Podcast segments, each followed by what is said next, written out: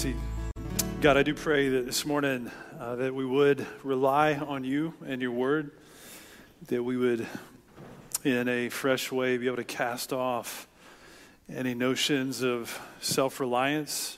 Uh, we are all prone to think more highly of ourselves than we ought to. So, part of our being together and being in your word is to deconstruct any notions of self confidence before you. It's only because of Christ that we can have confidence to stand in your presence. It's only by uh, the work that you've done within us that we can even understand your word this morning. So I pray that through the work of your spirit that you would illumine to us um, the sweetness of your word for us today.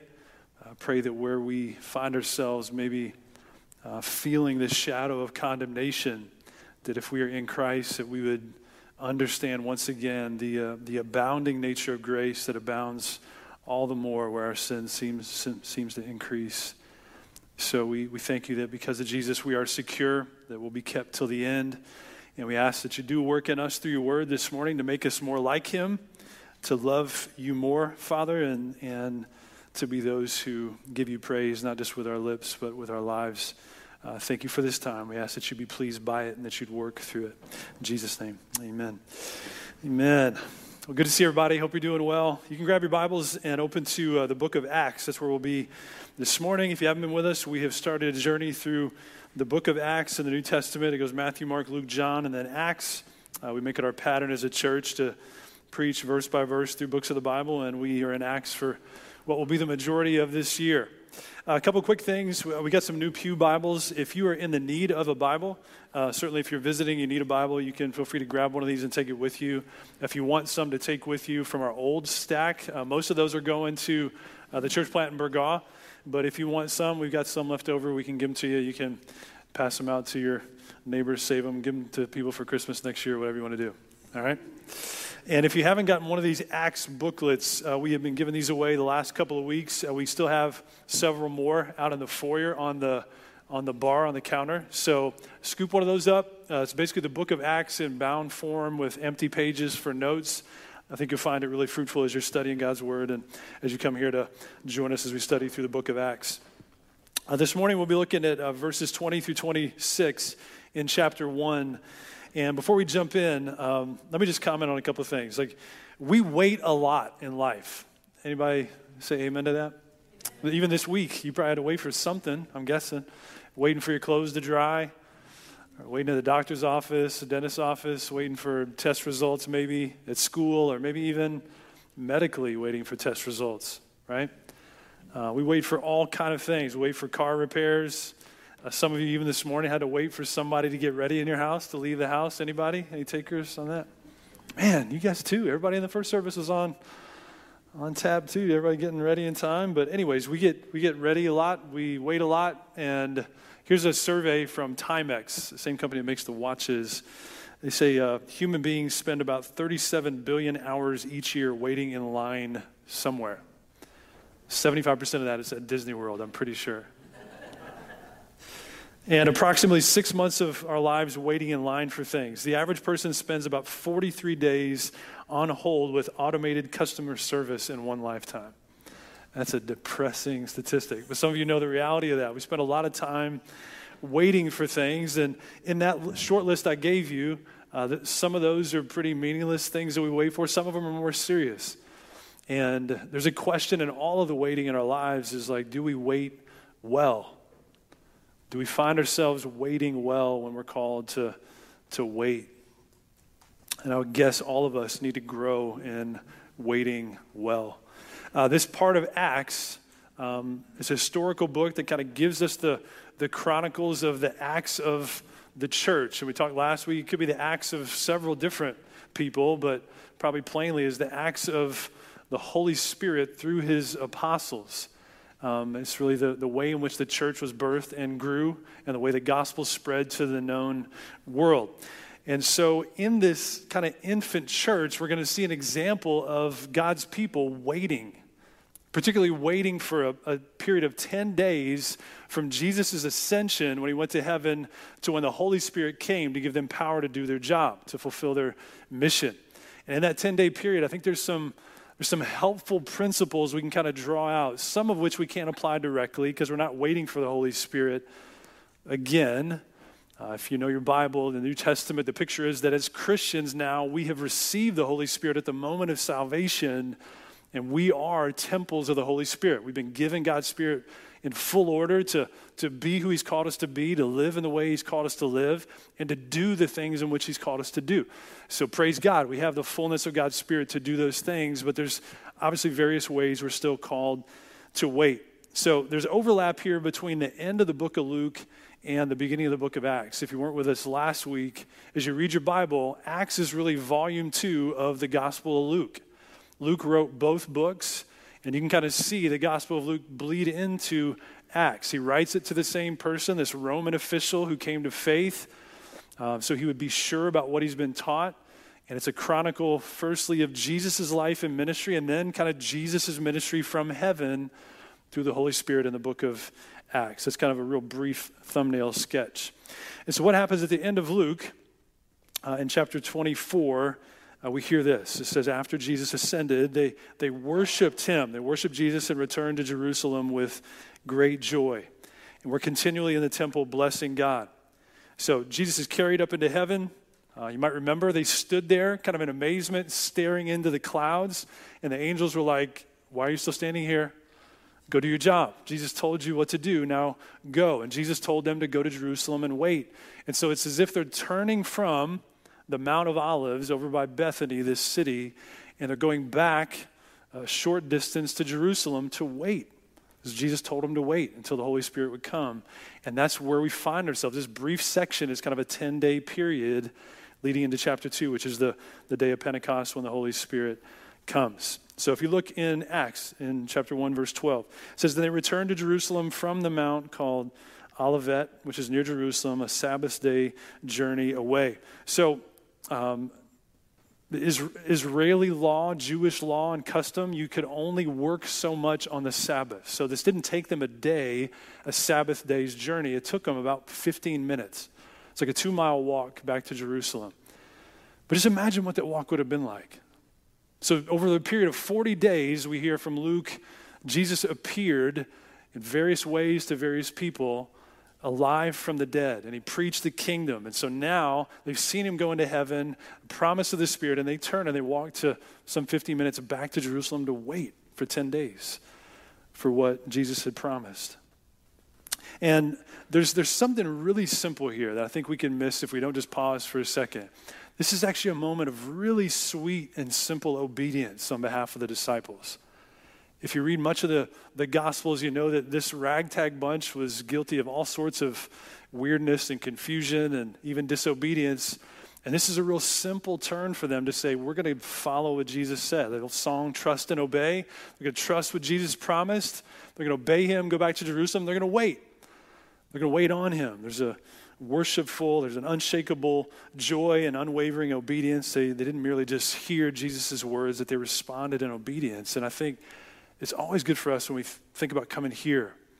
Um, a, a, sermon, my role up here and being a conduit of God's word and God's grace to y'all is not merely just to give you information, that you be informed about the Bible somehow. I pray that there be helpful components of that, but ultimately it's so that what? So our lives would be transformed that we'd respond in obedience to God to the things that we hear. And that's what you see in this infancy of the church. The church receives commands from Jesus and they simply turn and they obey. And that's still today is the mark of the true believer. We hear the word of God and we turn and we trust and obey God. Even when it's difficult, even when it involves waiting, that we wait for the Lord and, and rely on his word because we trust in him we joyfully submit to our King. So let's keep reading in verse 13. It says, And when they entered, when they came to Jerusalem, they went up to the upper room where they were staying Peter and John and James and Andrew, Philip and Thomas, Bartholomew and Matthew, James the son of Alphaeus, and Simon the Zealot, and Judas the son of James. So 11 apostles minus Judas Iscariot, who we'll hear about here in just a moment, who had betrayed Jesus and is dead now. So their arrival back in Jerusalem marked the beginning of this 10 day period. So, what's interesting about this, it doesn't say for sure. There's some debate about this. It says they went to the upper room. So, it's like a definite article, not a upper room, but the upper room. So, some believe it's this very same room where Jesus would have, some weeks earlier, promised God's Spirit was going to come.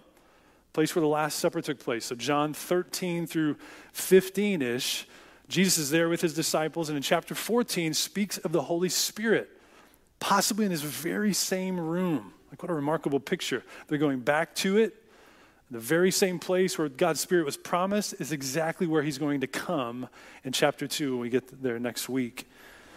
But in John chapter 14, verse 18, Jesus says this He says, I'll ask the Father. He's talking about the fact He's going to be leaving. He says, I'll ask the Father, and He will give you another helper to be with you forever, even the Spirit of truth. I love this real simple promise He gives them. He says, I'm not going to leave you as orphans but I'm going to come to you. I'm going to come to you through the, the Holy Spirit, this comforter, this helper. Then in verse 14, we, it says, All these, all the apostles with one accord, were the, devoting themselves to prayer together with the women and Mary, the mother of Jesus, and his brothers. So let me just kind of unpack this for a second. So, this idea of being with in one accord is translated in other places like one mind, one spirit, even.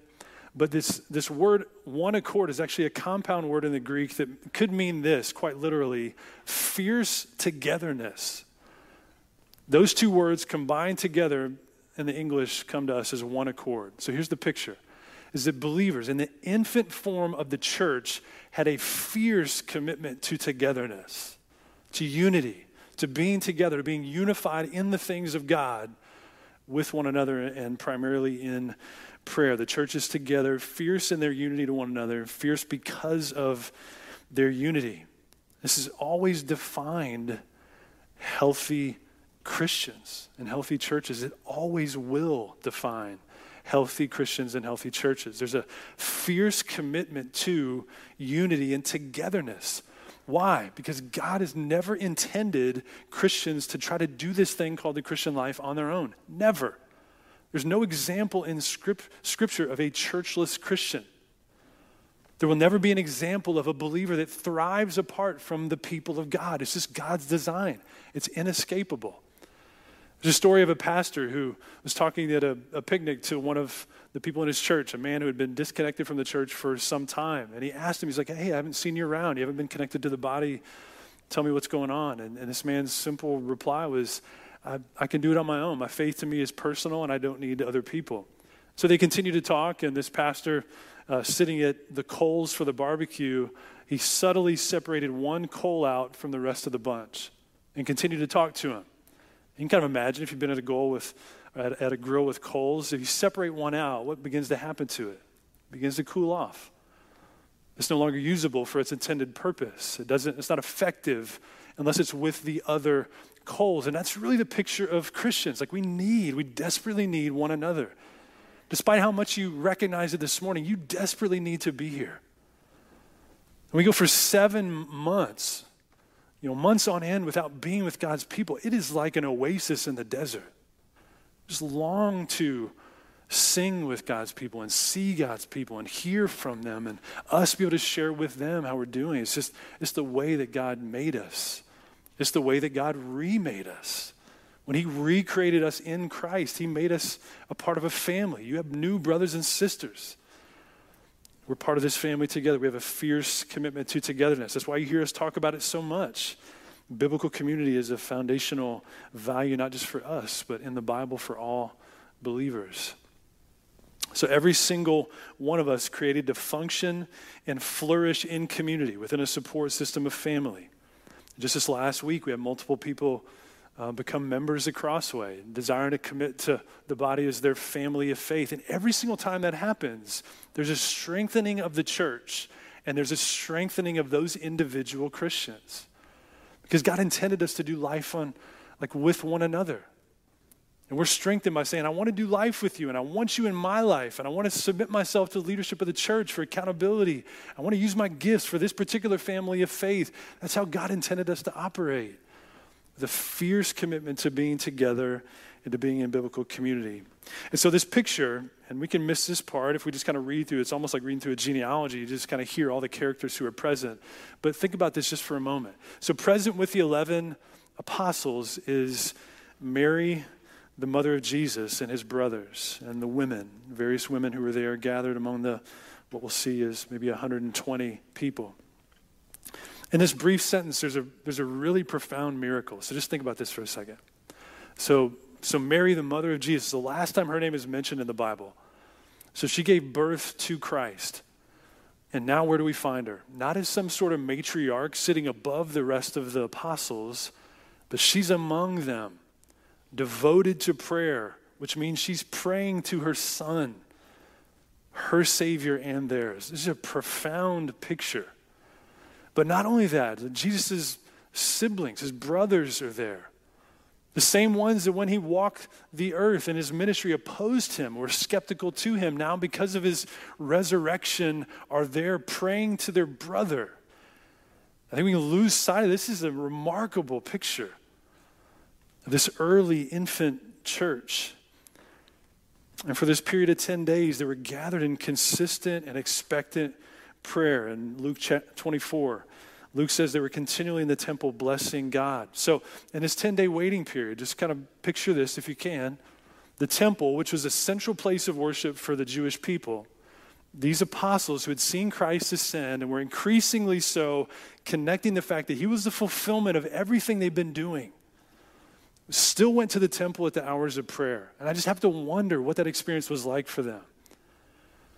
Because they're surrounded by the noises and the sights of people bringing sacrifice, and they know increasingly that Jesus fulfilled that. All the types and shadows, Jesus became once and for all as the one full and final sacrifice.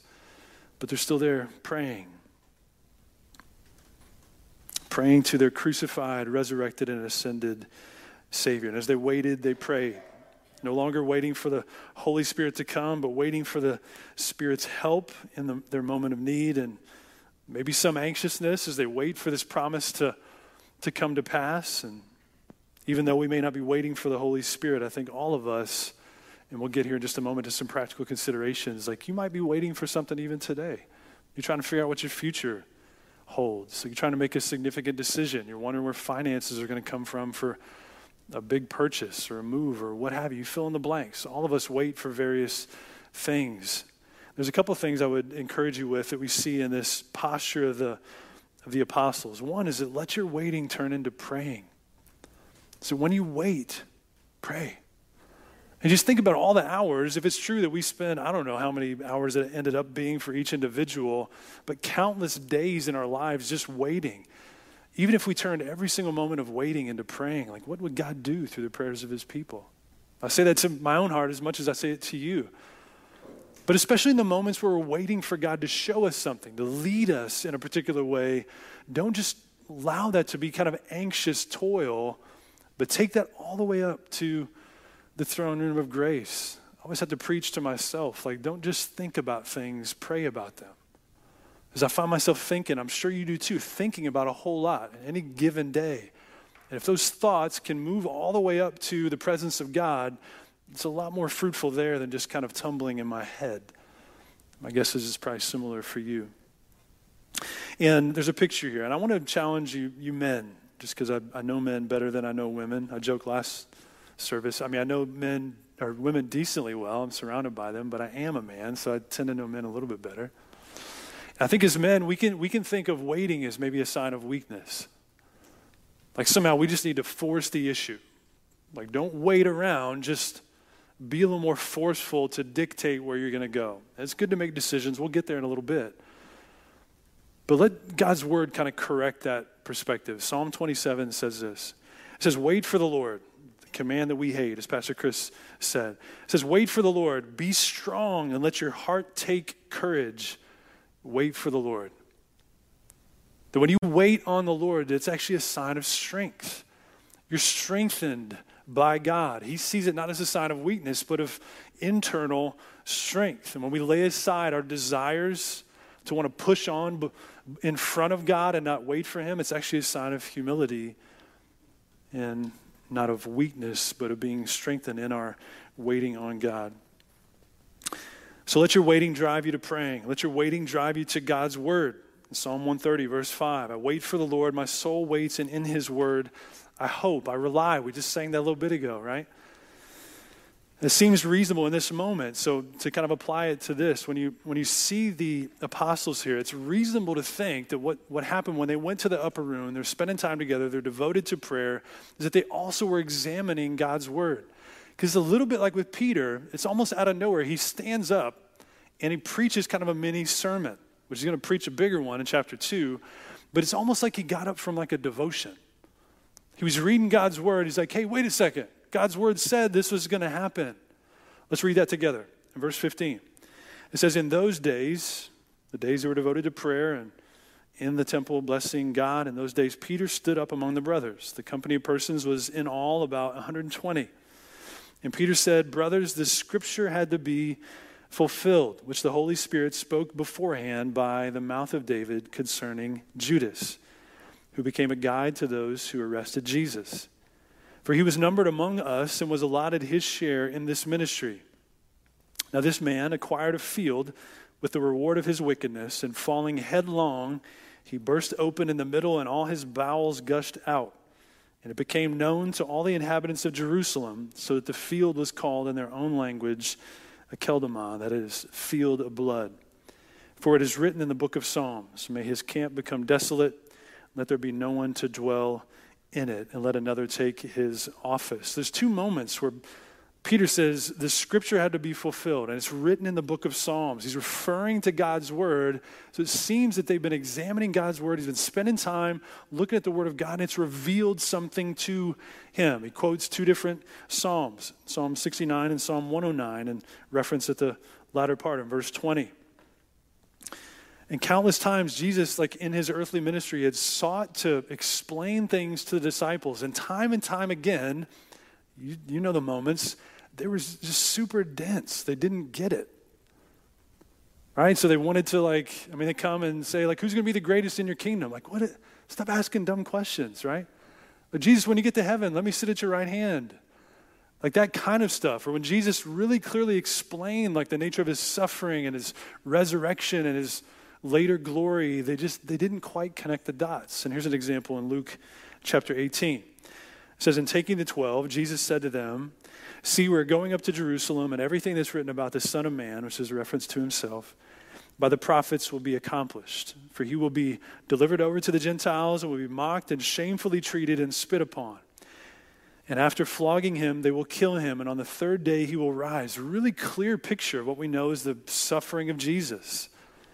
But here's what it said in Luke in verse 34 But they understood none of these things. This saying was hidden from them, and they did not grasp what was said. So the disciples were as close to Jesus as anyone, closer than anyone.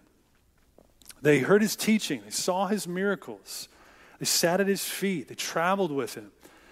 But overwhelmingly, they were confused. But what's helpful about this is what was is clearly confusion in the book of Luke moves to dynamic clarity in the book of Acts. They begin to understand all the things they didn't understand before. The resurrection of Jesus and the ascension of Jesus and then the coming Spirit is all going to bring the pieces together. And there's one moment at the end of Luke that kind of gives us some insight. It's like, what was the change? Well, ultimately, the change is always Christ breathing and bringing light in the darkness and bringing clarity where there's confusion. Luke chapter 24, it says this Jesus said to them, These are my words that I spoke to you while I was still with you, that everything written about me in the law of Moses and the prophets and the Psalms, the Bible, all of its story points to Christ. It says, And then he opened their minds to understand the scriptures. And it's still the same today. If you find yourself like never truly understanding God's word, it could be that you've never been born again. Because without the Spirit's help, we won't understand God's word. It'll be disconnected for us. But even still, for us as believers, when we come, when I come to preach, and when you go to read God's word in the morning or the night, whenever you have time with God, we still need to appeal to God. Like, God, just show me things from your word. Use your spirit to illumine once again, like that light, to show me in my heart, to show me in your word wonderful things about what you've done. We talked about a couple weeks ago your, your word, your works, your ways, all those things.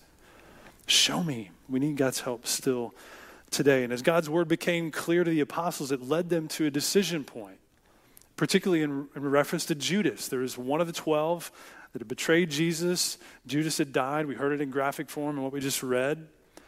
And Peter now is seemingly in the scriptures has found that that wasn't an accident. The scripture had to be fulfilled. This is God's intent. That even though the responsibility for Judas's actions falls squarely on him, it was to fulfill what the scriptures taught. That he would have a share in their ministry, but he would ultimately betray Jesus. And so, but it leads them to this decision of like, who's going to replace him? So we kind of move to a place of just real pragmatic, like, how do you make decisions? And this is helpful for us, but let's read that part just real quickly, verses 21 through 26. It says, So one of the men, so he's going to unpack just briefly. Here's the qualifications for who's going to replace Judas, and this is what he says. So one of the men who have accompanied us during all the time that the Lord Jesus went in and out among us, beginning from the baptism of John until the day when he was taken up from us. One of these men must become with us a witness to his resurrection. What's interesting about this is that those qualifications, someone who's been witness along with us from the time of John's baptism until now, that's actually not found in Scripture. He's not quoting a chapter and verse there. I think it's actually helpful to us because it's actually kind of like sanctified common sense.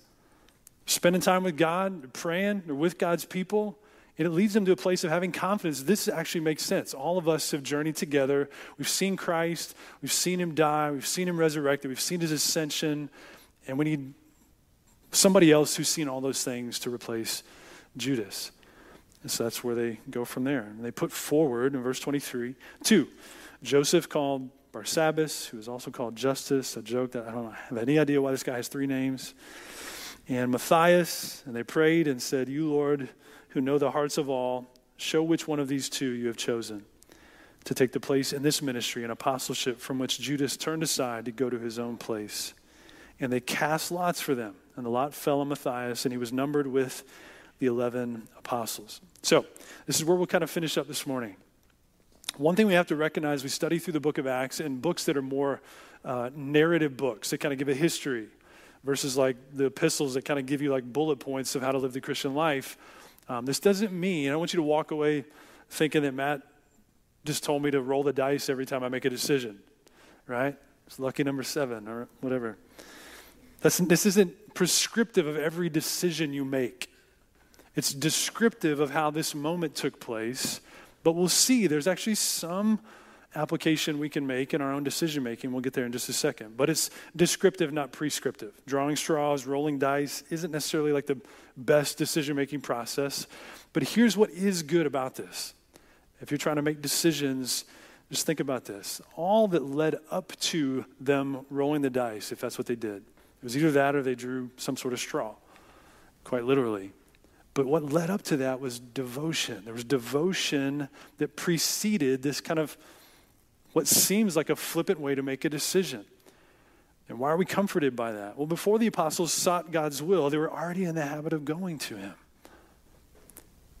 All of us have had the experience of calling on a friend that we haven't talked to in months or years just because they have that one tool you need and you need to borrow it.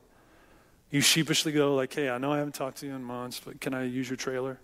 They're like, "This is offensive. Why didn't you come around the last year?" Right?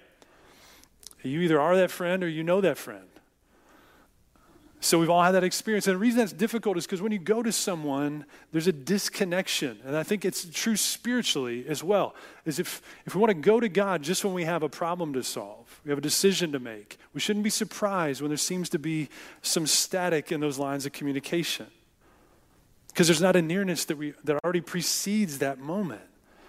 Because God isn't just some bellhop in the sky or some genie that we go to and kind of rub on to make a decision. He's not a magic eight ball, He's the God of the universe.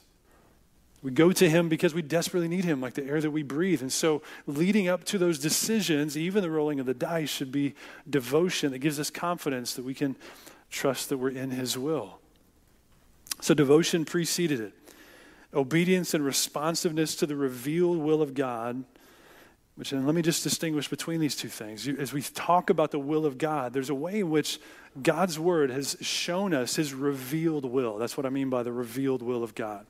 As you look at the pages of scriptures, things in this book that we can, with confidence, if we're Bible believing Christians, we believe this is breathed out by God, that this is God's revealed will to us to live this way, to do these things, to worship God in this way. That's God's revealed will. But there's a myriad of things that are God's concealed will. And that's a space that's so difficult for us. But it could be that we have trouble making decisions in those concealed areas of God's will because we haven't been in the pattern of responding to God in the matter of his revealed will. So we haven't lived our lives in such a way that we're responsive to what he's already revealed is true and necessary and right and good for us in our lives, we shouldn't be surprised if we're toiling to try to figure out his concealed will that there might be a little bit of disjointedness. Because again, we haven't made it a pattern of following what he's already revealed. And I wonder if some of us, our hearts kind of resonate with that. The difficulty we have of feeling like we hear from him in those moments that are more subjective when we're trying to make a decision. So, Devotion preceded this moment of rolling the dice, and also confident desperation defined it. Lord, you know, please show is kind of the essence of their prayer. Lord, you know the hearts of men. Please show us who you want to take Judas's part in the share of this ministry. Acts 4, there's another prayer that says, Sovereign Lord, you made who made the heaven and earth and the sea and everything in them, and then goes on to pray. So, in part of this prayer as well, I think is a a good thing for us to wrestle through is when we pray for particularly big decisions, as part of that decision making process, the cost benefits of what we're weighing is high on that list the consideration of what's going to make me most usable for the purposes of God. Because that's present in what they say. So if, if you look there, it says, Which one of these two have you chosen to take place in this ministry? It's not just like, Who am I going to get along best with? Who's most like Judas in his personality to balance our gifts? It's a question of usability. Who do you want to take part in this ministry that you've entrusted us with? And I can't tell you how encouraged I am to meet people who come to the church and they've they've come and they're basically I just met someone just about a week ago and they've they're moving to Wilmington and they did not want to decide where they're going to live until they knew which church they were going to be a part of. That's an expression of what I'm talking about. So I want to be devoted to the things of God. I want to be where God wants me to be used. I want to choose a family of faith before I even decide where I'm going to live because I want where I live to facilitate healthy community. That is an overwhelmingly healthy perspective. And I just wonder at times if that falls deeper down the list. The consideration of what's going to make me most usable for this ministry God has entrusted to us. But I would submit that God wants that to be extremely high on that list. I won't say first because there's various things you could put at first place. But there's a confident desperation that the Lord is the one who acts. He's the one who's going to show. He's not in the business of playing hide and seek just to keep us in the dark, but He will call us to wait. Why? So we trust in Him. So we keep going. So we rely on Him. We don't trust in ourselves. God is eager to pry our hands off our own self reliance so we'd rely on Him more because He's glorified in that. It takes humility and dependence, and He's shown to be mighty when we don't trust in ourselves so devotion preceded it, confident desperation defined it, and then ultimately action followed it. This is kind of the funny part. Is like at the end of all of this, there was a roll of the dice. There was a drawing of a straw to pick what was a pretty substantial ministry. And I think the confidence we can have is that there was a walk with God that led all the way up to that place that allowed them to make a decision. And here's where I think we get it twisted as believers a lot of times is we can be paralyzed in thinking that somehow if we make a decision that we're just going to screw up God's will for our lives. That's an unbiblical perspective. Now, if you go against God's revealed will and you make a decision knowing it's going against that, yeah, you better believe it's going to mess a whole lot of things up. But it, to the extent that there's not a decision, you're not going to find chapter and verse on most of the jobs that you take. There's some jobs you wouldn't be able to say this objectively doesn't match up with Scripture. But there's significant decisions you and I will make that flat out don't come in chapter and verse. And Pastor James, who used to serve here, who was sent out as a church planter to upstate New York, I remember him talking through this, and one of the simple ways he reflected is that, like, really until there's, there's it's all green lights until you get a red light. So when you're trying to make decisions, if God's word doesn't exclude it from obedience as a believer, there's a whole lot of decisions you and I have the freedom to make. And that should, should be a freedom that we feel relief from. Just do something. Roll the dice. If you're walking with God, then, then choose that straw, make a decision. And y'all been alive long enough to know that when we make the decision, a lot of times it's the decision making that God will, He'll tweak us, He'll confirm, He'll move us to a place like, no, not quite, but here's where I want you instead. But you wouldn't have known that until you made the actual decision and moved. And so I think there's a lot of freedom. This should encourage us because I think a lot of times we can spend unneeded time and toil thinking that somehow if we just make the wrong decision, we're just going to mess up the trajectory of our lives. That's not biblical. Be free from that. Walk with God, follow his revealed will, and make decisions, and God will lead you along the way. There's just a blessed freedom in that. As we close off, we're going to take communion together. Let me kind of revisit some of the characters in this particular section of the story because there's a way in which they might apply to various people in this room. the first is the siblings of Jesus. As I mentioned, they were there, gathered, devoted to prayer, calling upon their brother they were opposed to.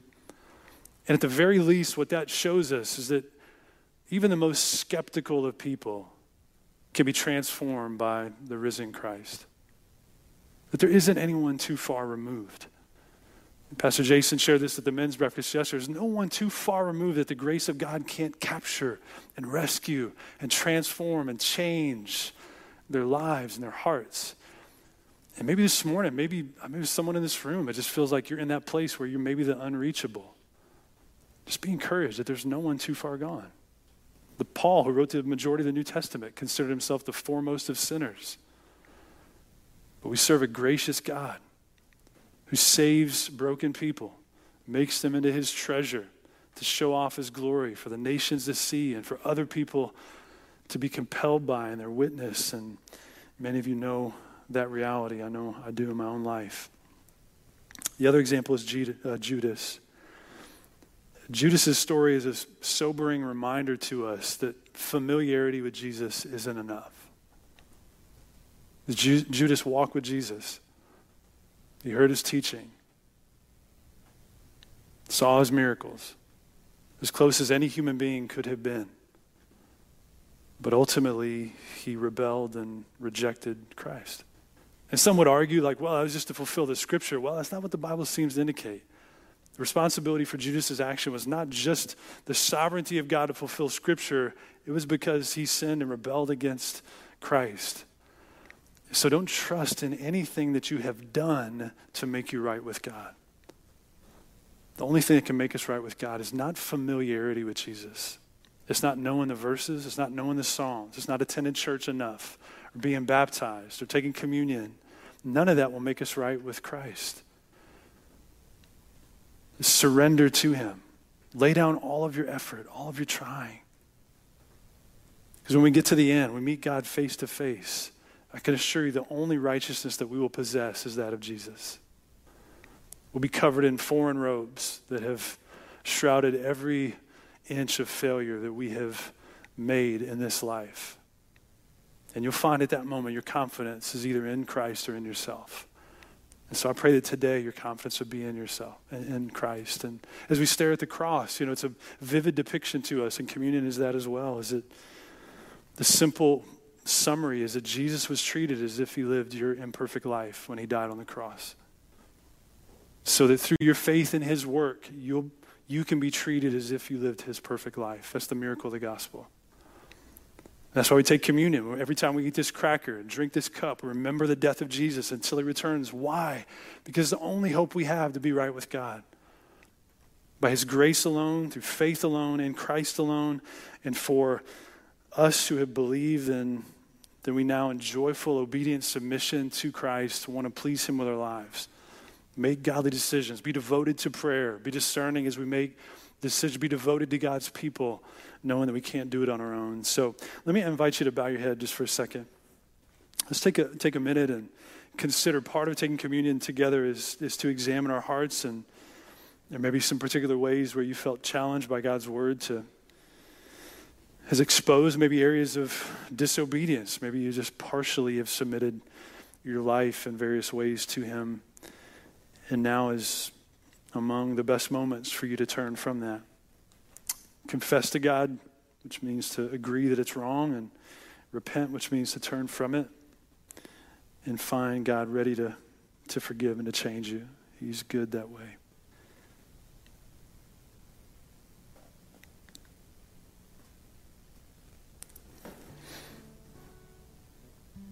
And to finish off our service, we're doing this every Sunday this month. In January, we're going to read uh, Romans 11, verses 33 through 36, which is a doxology. It's a response of praise after hearing about the mighty things of God in that book. And as we've heard today from God's word, we'll say this in response. All right, you ready? Oh, the depths of the riches and wisdom and knowledge of God. How unsearchable are his judgments and inscrutable his ways. For who has known the mind of the Lord? or who has been his counselor, or who has given a gift to him that he might be repaid. For from him and through him and to him are all things. To him be glory forever. Amen. All right. Pray that you have an awesome day. If you need anything, we can serve you in any way, please let us know. And Lord willing, we'll see you very soon. Thanks. Love you.